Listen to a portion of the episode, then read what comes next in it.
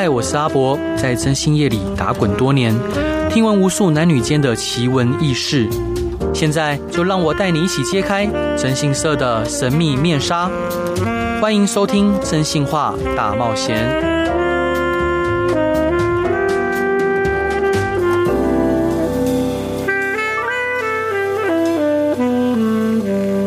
Hello， 各位亲爱的听众朋友，大家好，欢迎回到飞碟电台，收听由我征信师阿仔所主持的《征信话大冒险》。现在的社会啊，社交网络平台盛行，外遇这个名词呢，它已经不再是特有的任何一个人特有的权利。那女性呢，也不乏许多外遇出轨的案例。那今天呢，我想邀请我们蜜时光的好伙伴来一起探讨男性或是女性在面对外遇课题的时候会有哪些征兆？那造成外遇的主因会是什么呢？难道第三者真的是婚姻破裂的始作俑者吗？今天就来为各位观众一一来解析。那让我们来欢迎心理咨商师慧敏跟乔琳。嗨嗨，大家好，我是慧敏，我是乔琳。是，那两位伙伴都是我们桃园非常有名的一个心理咨商所，它叫蜜时光。为什么会叫这个名字啊？它的那个英文叫 Me Time， 就是呢一个专属给自己的一个私密空间的时光。对对啊，然后在我们这个咨商所就可以放心的做自己，然后去倾诉自己的一些情绪啊、困扰啊、秘密啊这样子。是因为蜜时光，因为我们总公司也在桃园，所以说蜜时光是一个我们非常期待能跟他们长久合作的一位好伙伴。因为我们很多客户他有时候可能也会有相关的需求，不管是男女双方，不管婚姻之伤，或者是孩子们可能面对就是可能在家庭里面受到的创伤，都可能会需要就是像蜜时光这样专业的伙伴协助我们去进行相关的陪伴。那伙伴，我想请问，就是外遇到底满足了什么？你有没有遇到哪一些案例，或者是你有什么案件可以分享的？有的。那这边想问问看，就是也想邀请听众朋友可以思考看看，觉得可能婚外情的原因是什么，满足了什么？对对。那乔琳觉得呢？这么快就 cue 我了？对啊。好哦，大家好，我是乔琳。我觉得婚外情的原因呢，可能是想证明自己还有魅力啊，不论男生女生嘛。比如说已经是老夫老妻了嘛，那已经结婚很久了，可是还想证明自己还有吸引异性的魅力这样子。或者是在工作的场所，比如说他可能是一个教练啊，或是老师啊，那长期跟学生相处的课程呢里面发生一些情愫，日久生情。对，或是像大家比较常听到的秘书啊、贴身秘书，然后就渐渐演变成比较近的关系，或是他本来就是惯性出轨。就是婚前就是惯性出轨，所以不能少这一位。对。或者是可能已经结婚了，感情也很稳定，但是去开了一个以前大学的同学会，遇到之前的男友或之前的女友，旧情复燃。哎，真的真的。对，那这是我想到可能的原因。会你这样可以吗？是，所以问我可能想象中的原因是什么吗？对对，其实我们蛮常遇到的客户，他可能在婚姻里面，他可能他的另外一半，他无法给他安全感。譬如说，可能他是一名男性哦，那可能回家的时候，他辛苦回家，那他的太太可能就会嫌弃他可能赚的不够多，然后觉得他可能这方面不行，好，然后或者对他有各种嫌弃。那当然也很就疏于去称赞、陪伴、拥抱，好等各种方面，不管心理上的互动跟亲密关系互动都不断的减少。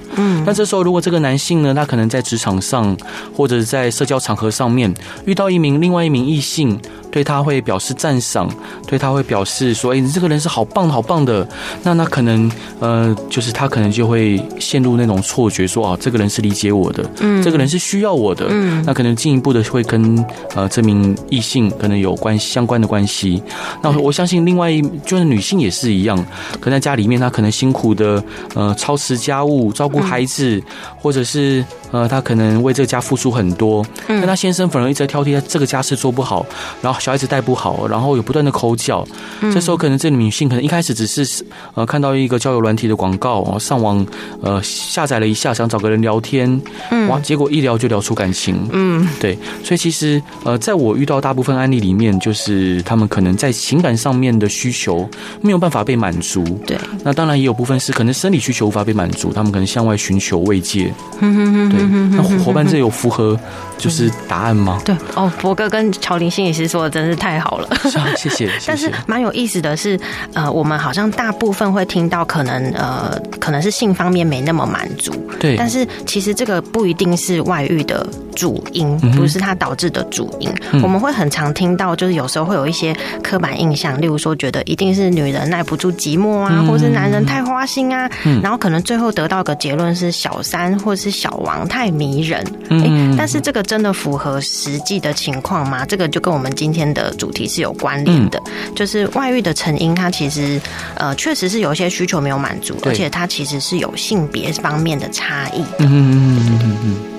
会怎么样的差异呢？那我想说，如果我由案例来带入一个那个男女之间差异的话，可能听众朋友会更加的可以去更加的去理解这样子。对，我想说，因为如果讲一些个案的部分太私密了，我就来讲名人的故事。相信大家都有听过戴安娜王妃，对，那因为她最近因为纪录片等等，就是一直在热炒火红嘛，所以呢，我觉得她的家庭故事是很值得来听众朋友们思考看看的。但是在说之前呢，我会想要邀请大家先思考看看，就是那我们为什么要进入婚姻啊？就是你对于婚姻进入婚姻的初衷到底是什么？例如说，你会希望另一半满足你的经济需求吗？还是说呢，你会希望再也不要失恋了？像我有听过，我有个朋友就说他希望再也不要失恋，所以他要结婚就不会有失恋的问题。好，那当然最后他是外遇的这样子。好，那我来说一下那个戴安娜王妃的部分哈。那基本上，那乔琳有想要说说看吗？哦，好。就是我会觉得会进入婚姻的想象，可能是因为年纪到了，然后因为女孩子35岁以前可能比较容易生育嘛，对，所以就是可能会考虑到如果要小孩的话，就要在那之前结婚，然后再来是可能身边的伙伴就一直收到红帖，对，所以就有一些社会的压力，或者是说他。刚好怀孕了，然后两边关系也稳定，那也有可能是父母会催说你这样生，可能之后你已经60岁了，小孩才大学，所以你要不要赶快先生孩子这样？然后或者是说会担心自己年纪到了，可能以后择偶的条件会变比较不好，在市场上会变比较差这样子。对，我想到可能是这几个，还有就是我有听过的，就是会想要弥补小时候家庭没有这么圆满，是没错，没错，可能想创造一个属于自己的家庭的那种憧憬，对，大概是这样。好，所以慧明伙伴要提到就是戴安娜王妃的，从这个故事来切入吗？对。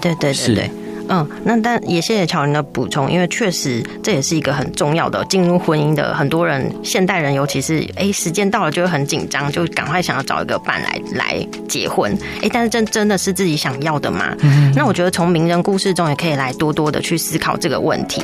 那像戴安娜王妃，我们会知道说她的先生是菲利普嘛，但是呢菲利普亲王他就是已经多年的外遇，然后因为他真正爱的人是卡蜜拉，对，那为什么会有这样的状况呢？我们可以来思考看看他们的内在的特质。我们可以先从菲利普开始说，就典型的男性代表，他可能在小的时候，他的童年，因为他的爸爸妈妈其实感情就不是那么的好的，众所皆知，他的爸爸就是外遇对象是花心不断，甚至还有很多的私生子这种传言，没错。好，那总之菲利普他小时候呢是在一个比较孤单的环境下长大的，然后呢他甚至在学校有被霸凌过，然后可能在这个部分情感上或友谊上都是很匮乏的，然后又必须要表现出好好的样子。好，那当然他最喜欢的就是那个卡蜜拉，因为他比较活泼，可以带给他快乐的感觉。但是我们都知道英国皇室他就是有他的严格的身份的要求，就是媳妇必须要是可能是处女啊，或者是要有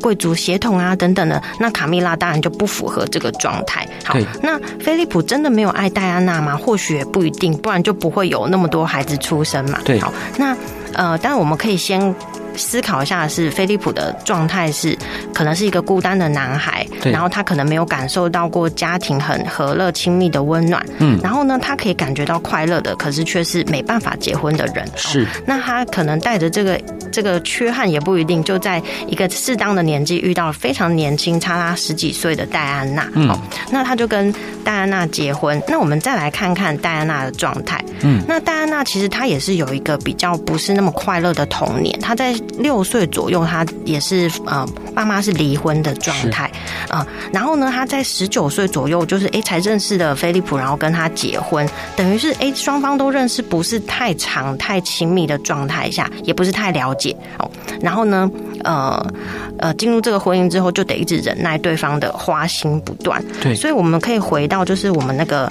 男女之间的那个外遇的部分啊，或许我们可以去理解的是，一部分确实是有，好像想要弥补小时候的那个缺憾。对于菲利普来说，也许他很渴望那种亲密的家庭，然后快乐的生活。那对于戴安娜来说更是，因为对她来说，她小时候的家庭是破碎的，然后又出现了一个大她很多，好像可以满足她很多亲密需求的人，然后就进入了这样婚姻这样子。可是听起来好像并不是这么的顺利跟圆满的，所以我想说，我现在要说那个男女之间的那个成因吗？还是说放在后面？哦，对，我们可以下一段来聊，就是男女部分的成因。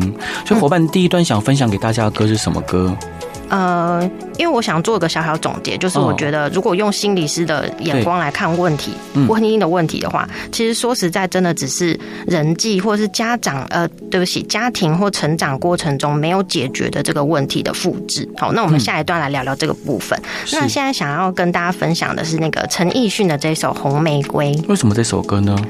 这首歌我觉得很有意思哦，它的歌词非常的有意境，它在讲一个男人出轨的那种贪婪挣扎，然后又很渴望对方能够包容的这种矛盾的心态。哦，好，我们一起来听陈奕迅的《红玫瑰》。各位亲爱的听众朋友，大家好，欢迎回到飞碟电台，收听由我真心是阿仔所主持的《真心话大冒险》。今天邀请到的呢，是我们2位非常优秀的好伙伴，他们是蜜时光的慧敏跟乔琳。嗨 ，Hello， 大家好 ，Hello， 大家好。今天想要聊的就是。第一段想要问各位，就是刚上一段聊到戴安娜王妃，我们刚刚从这个案例里面去分析了他们的家庭背景跟他们走上外遇跟婚姻破裂的成因。那这一段呢，想跟各位聊说，到底外遇成因男女的大不同，那到底为什么哪些不一样的地方呢？所以请慧敏伙伴。好的，好。那其实我想说，就连接着刚刚那个陈奕迅那首《红玫瑰》来，他就是有点出男性的心态。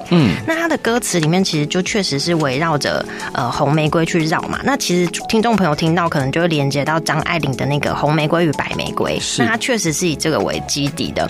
那他就有点像在说，男性其实真的拥有了白月光的时候，就会想起红玫瑰的那种妖艳刺激感，然后会很渴望去靠近它。对，但是呢，当我真的拥有了白玫瑰呢，我又会就是远远遥望着那个白月光，觉得它真的是好远又得不到，就是好像会有一点点那种贪心的感觉，就是好希望都可以拥有。然后这首歌的歌词，它也在提到的是说，我从背后抱你啊，但是呢，我期待的却是另外一个人。然后呢，我好希望就是我不太懂哦，但是我希望你可以懂。就是他在强调的是，男性可能有一点点。的小贪心，就是想要两个都拥有，但是他没办法说，所以可能会有点挣扎，然后有点骚动啊那种感觉，这样子。对，那其实从那个我们从飞利浦的那个状态来看的话呢，它确实有点像是需求的匮乏并没有被满足，但它可能是孤单的，然后很希望有一个伴侣可以去理解他、倾听他在往事中的那一些孤单跟童年的那一些可能压抑的悲惨的那些感觉。但是戴安娜她只是19岁的一个少女，那进入婚姻她可能有太多美好的想象，她没办法接得住飞利浦的这个大她10几岁的男人带给她的这一些情绪的感觉，可能他们也不一定聊得来。好，那当然那个卡蜜拉能够带给她的就是愉快、快乐、活泼，然后可以，她甚至是飞利浦有讲过一句她的名言，就是说她觉得卡蜜拉是带给她很多快乐最重要的朋友。对，所以其实这个我想回到男性的外遇心态，就是有一个统计调查说男性的出轨的原因是有这一些的，例如说第一个可能是自己真的太有钱有闲了，但我觉得这个可能是内在压抑的欲望，就找到有机会就可以成为时间管理大师。对，那第二个呢？你同意吗？还是没有，我想听，先听完。哦，好好好，我想要说的是，可能他本来内心可能就是有一些些的浮动的，但是呢，就是时间到了，天时地利人和，可能这件事就会发生了。好，那有钱有闲。那第二个呢，是很渴望被崇拜。对，我觉得其实渴望被肯定，这个其实是人类最原始的欲望。是，但是对于男性来说，这个东西可能又更大了，因为可能传统的男性教育来说，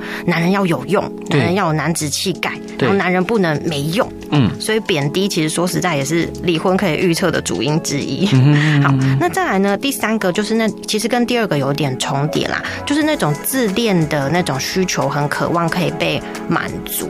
也就是说，我觉得我自己很棒哦，那我希望另外一个人可以透过他对我的一些崇拜跟欣赏，让我觉得我真的就是我自己所想的这么棒。对，这样子。好，然后再来第四个呢，就是很渴望性的新鲜感。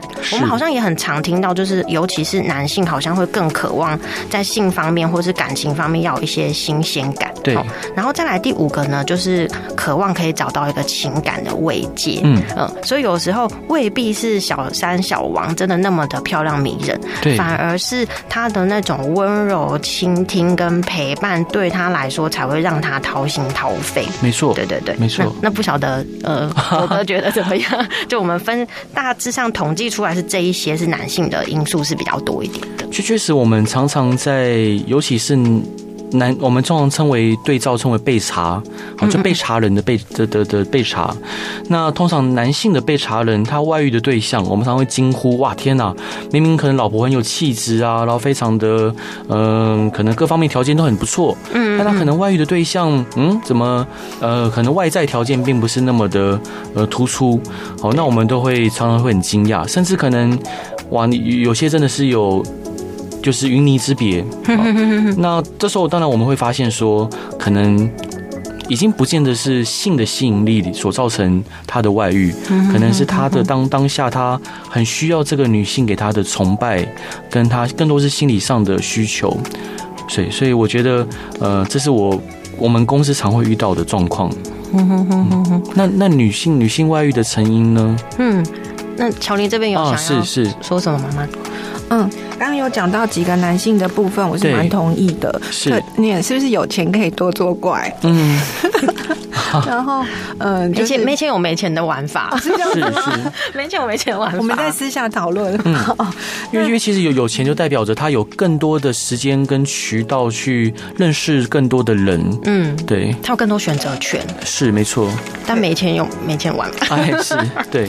在强调这个，但是我觉得女生的部分应该不一样吧？就是有没有可能女生在婚前在交往的时候比较像是公主被人陪伴，对，那婚后可能她变成一个太太，也有可能同时变成妈妈，对，所以她变成超人，就是同时要工作，那要变太太，要照顾家里，对，老小，还有照顾小孩，还要操持家务，没错，而且看起来都是。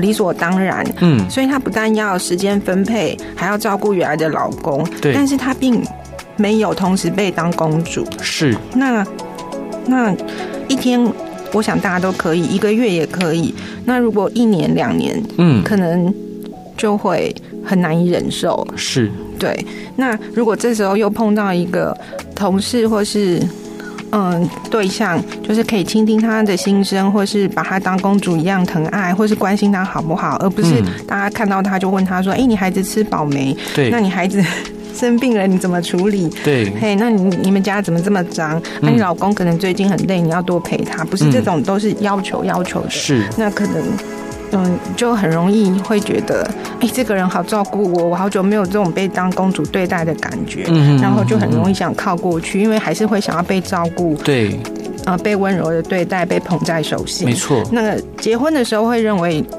先生是可以的，但结了婚之后不见得真的可以，或者是先生可能真的很努力在为家工作赚钱，然后觉得拿钱回家，然后该回去陪父母都做了，那你还要怎样？没错，对。那可是女生的心理需求怎么办呢？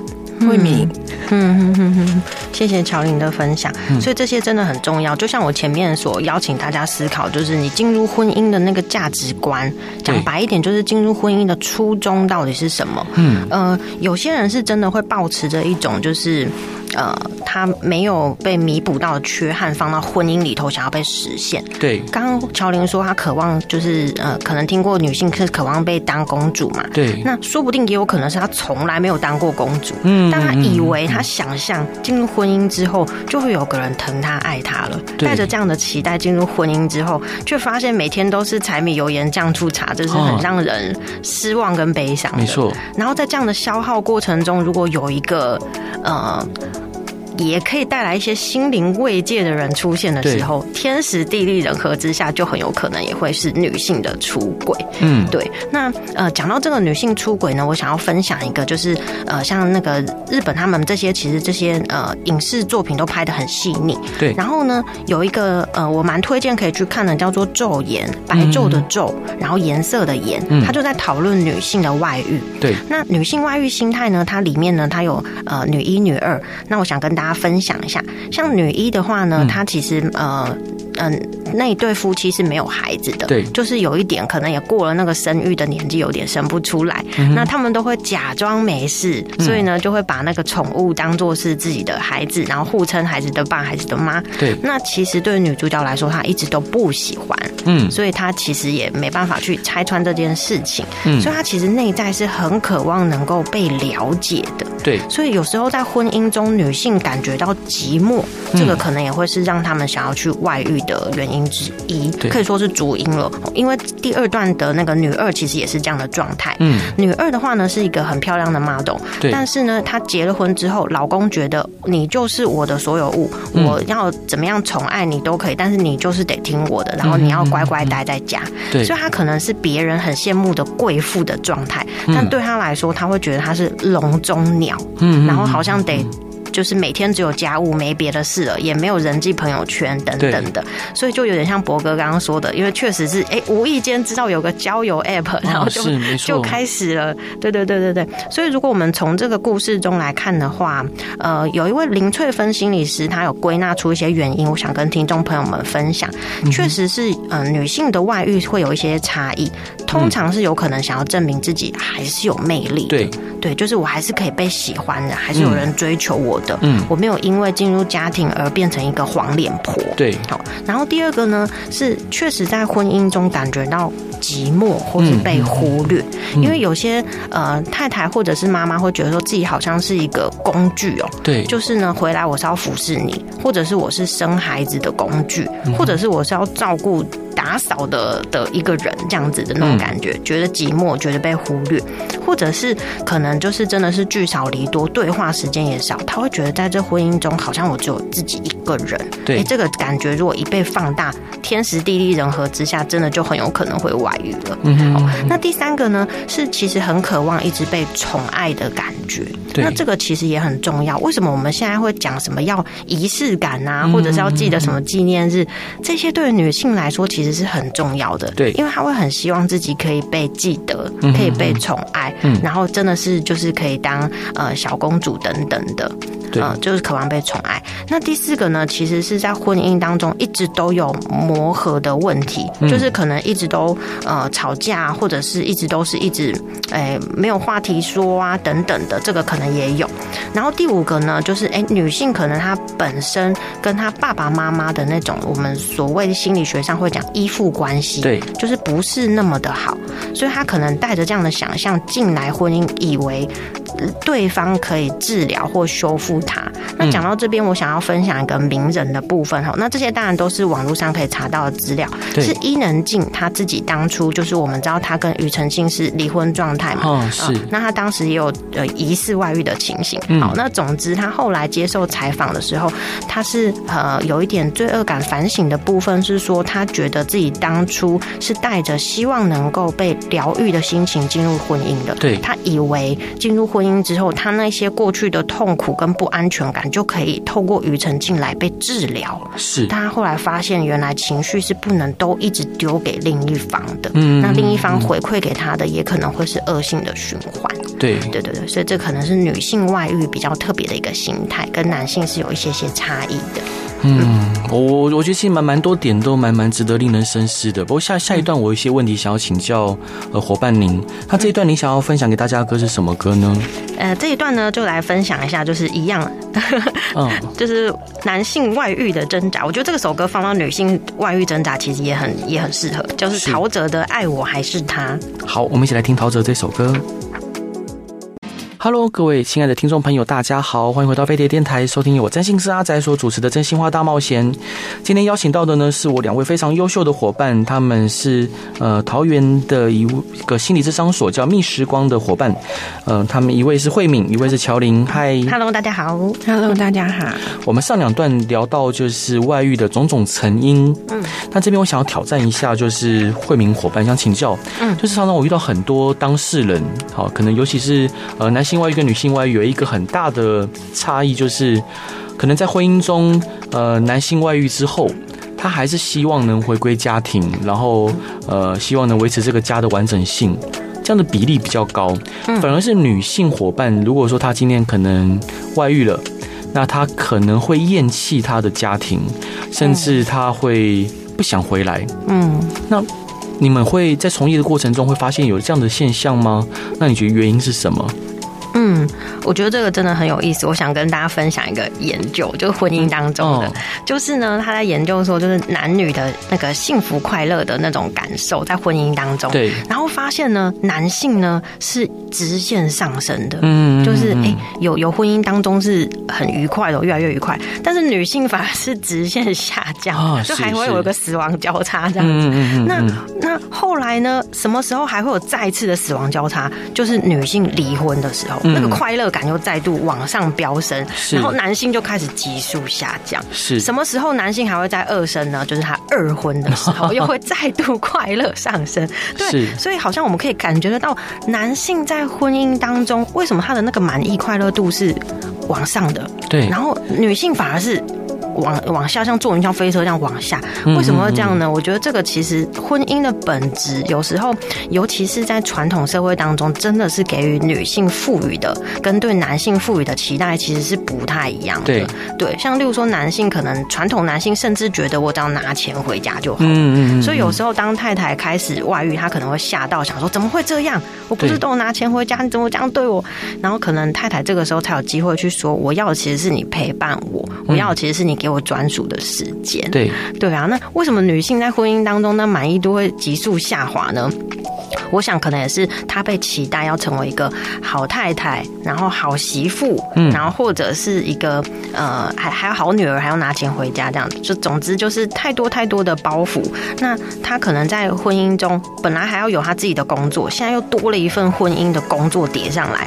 我觉得那些是非常的压榨的。如果说另一半是没有办法去契合或分工的话，这是非常压榨，所以他那个快乐程度就急速下降。离婚就有快乐啦，那他为什么要回去呢？离婚之后就可以快乐，那他为什么要回去呢？所以这个我们值得来探索一下的是，男性可能还想回去，我在想有可能是他们在婚姻中感受到是比较也许是真的是比较满足或快乐的吧，如果就那个研究来说的话。然后如果假设啊，他的成因，他的外遇成因是因为渴望性的新鲜感，或是找慰藉的话，对，我觉得。可不可以借用一下乔琳刚刚说的那个例子？刚我们在聊天的时候，乔琳说，就是吃完牛排我们还是可以回家，对不对？对，吃完牛排我们还是可以再回家吃每天的粗茶淡饭。是，但是对于女性来说啊，她可能已经就是有一种受够的感觉。乔琳，你觉得有吗？就是你觉得女性为什么没办法再回去？嗯，因为我觉得女性会愿意进入婚姻，其实也不是真的纯洁无瑕，不知道婚姻的束缚跟。所赋予的期待，对。但是如果真的在经历的时候，像刚讲的家务啊，或是婆媳问题啊，或是妈妈每天这样子喊，那先生就觉得说啊，那你就去找妈妈。甚至有的先生会跟小孩子套好说，这个问题我们问妈妈好不好？然后对，然后就会去找妈妈。对，那如果说这个妻子已经讲了很多次，那男生可能就是累啦、啊，在。那个沙发上当植物啊，或者是滑手机啊，或者是说我很忙，我要加班啊，我要提一个报告，你就不能让我安静的在家里工作吗？那这样子女生就会觉得非常的孤单。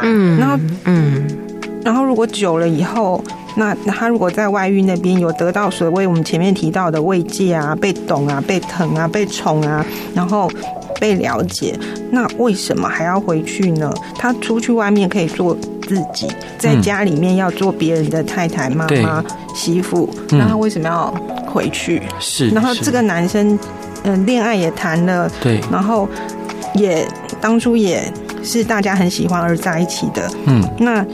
可是婚后却没有办法沟通，也没有办法理解，那我要这样过一辈子嘛？那不如趁还有机会可以重新展开人生的时候就走，不然可能一辈子会绑在这个家里面。OK， 我想冒昧问一下，就是像我这阵子有遇到一个客户，应该前天吧，他就是传讯息给我们，他希望我们可以帮他斩断他跟他外遇对象的关系。她是一名女性，然后她告诉我说，她先生对她也没有不好，然后其实家庭也还算和乐。但是他玩线上游戏认识了一名男性，然后两个人就聊着聊着，可能打副本啊，然后玩游戏玩着玩着，有可能有革命情感，就约出去也看对眼，然后两个人就发生性行为。那他发现他断不了跟这个名男性的关系，所以他希望寻求我们的帮助，就透过外力来斩断，就是他们之间的问题。那如果今天这名女性她可能。因为我认为他斩不断很多是他自己心里面已经产生依赖感了。那假设这名女性来贵所去做咨询的话，你们会从哪个方面去切入跟协助她呢？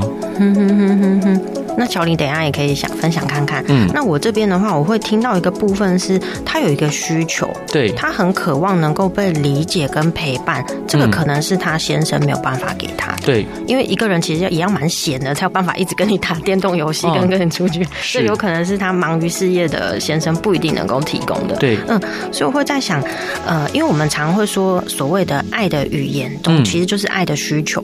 有些人呢会希望对方可以讲甜甜话，对，那有些人呢会希望对方提供物质的东西给他，对。那有些人呢会希望对方是可以播出一个专属的时间给他，那有些人呢是渴望那个性方面的需求的满足，对对。所以我会在想，对于这个个案来说，或许我们刚刚简短的那些资讯中听到的，也许有性方面满足，然后也许有那个陪伴，这个对他来说好像是特别特别大的，所以我会做一些事情是去探索他到底渴望。忘的是什么？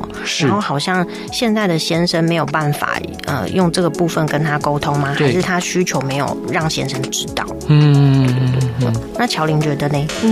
我觉得每一个人都是独一无二的，对。所以他既然这个当事人有讲他在婚姻里面其实也还不错，先生也对他不错，各方面都不错，对。那我就如果他来我们咨商所，我就会很好奇，那当初他会被这个外遇对象吸引的原因是什么？是什么让他会想要出去？比如说刚刚博哥讲的，可能他有陪他打游戏啦，然后有革命情感啊，是啊，或是刚刚慧敏心理师讲的，就是有一些陪伴，然后花时间陪他，那这些。部分是不是吸引他的因素，还是他有其他的因素，比如说这个男生回应他的语言，比如说他跟先生讲可能都是讲事情，可是没有讲到我们今天你好不好我好不好之类的，那也许线上游戏的时候是可以互相聊一下天，对，那也许他在这个部分就得到满足。所以其实因为每个人的独特性，所以我会比较想要了解这个当事人当初会先生既然也不错的情况下，他还会被这个打游戏的人吸引的部分是什么。那如果这个部分没有探索出来的话，他就算用外力斩断了，对，那他这个需求还是在啊，那还是饿啊，那还是会有第二个。对，而且这个回不到他先生身上，因为先生就是没有，所以他才会去外面找嘛。没错，就是渴了需要水才会去找水嘛。那如果家里都没有水，他一定要再去外面找，或者是他自己没办法生出水。对，所以我会比较想知道他被吸引的原因是什么，然后他断不了的。他断不了的是什么？好，我其实以这个案例来说，我快速的去跟他聊天之后，我会发现一开始可能就只是玩线上游戏打发时间，然后玩线上游戏就可能一起打怪啊、开副本啊等等。那这时候可能会有很多对话，很多对话。那这时候这个对话可能是他的先生平常没有在陪伴他聊天的，然后加上聊天的过程，他可能开始对这个人产生好奇，好奇之后两个人可能交换了 LINE， 然后看到这个男生可能他的大头贴看起来也还算。斯斯文文的，看起来就是不讨厌。好，那聊了更多的天之后，两个人可能就想说，那我今天约出来，我可能刚好经过你公司，我们可能碰个面。那碰个面之后，两个人可能就一起喝个咖啡，吃个饭，然后接下来就约出去。那约出去之后，可能因为这名男性可能对他就产生就讲一些可能比较暧昧的话。那一开始。他也知道说这是背德的，这是不对的事情，但是他享受这样的氛围，因为很久没有这样恋爱的感觉了。好，就是心跳加速，然后可能脸红心跳的感觉。那个可能就让他觉得说，哇，这是一个久违的美好的感觉。那当然可能两个人就在控制不住自己的情况下发生了第一次的关系。那可能这名女性她可能在发生关系的过程中，她会觉得说，哇，我先生很久没有这样对我了。因为可能先生他结婚久了有孩子了，那他可能性行为的频率跟品质都大幅的下降。但这名男性可能展现出很需要他的样子，然后可能让这名女性让我们当事人觉得说，哇，天哪，我原来是就像刚刚伙伴您提到的，就是我是被需要的，我是被喜爱的，好，被呵护的。好，不管在陪伴上，在跟亲密关系上面，他有这样感受，所以他会觉得产生依赖，他会觉得断不掉。好，但在我的认知里面，我会觉得这是一个他无法持续性的一段关系。当这名男性他之后有其他对象，好，那我们当事人可能会感受到更大的痛苦。然后他如果这时候无法在那之前回归家庭，那他会再去寻求，就像刚刚就是乔林伙伴提的，他可能在寻求其他的对象，因为他的饥饿感啊，不管是在情感上或亲密关系上的需求感还是在，然后就会不断的在这个恶性的循环里面寻求慰藉，对，然后导致这个家庭关系不断的崩解。对，我们常在爱情里面说，就是有所谓的爱情三元素哈。除了承诺，就是我决定跟你就是要在一起，或是交往或结婚。然后呢，还有一部分是亲密的感觉，例如说有点像友谊，这样你了解我，我了解你。然后再来还有一个第三个最重要的元素就是激情了。那通常这种也代表就是像是新鲜感那样。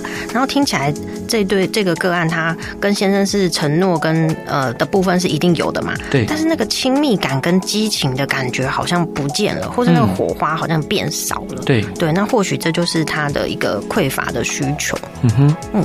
好吧，因为时间关系，就还是要感谢我们乔林伙伴跟慧明伙伴，然后感谢蜜时光，然后各位伙伴，如果说有任何相关的需求，也是他们要怎么找到你们呢？是粉丝团吗？还是官网？我们直接应该。你知道吗？我们有 FB， 然后直接上去找蜜时光，是，或者是Google 也可以找得到。好，蜜是静谧的蜜，对，静谧的蜜。然后再次感谢乔林伙伴跟慧明伙伴。最后一段想分享给大家的歌是什么歌？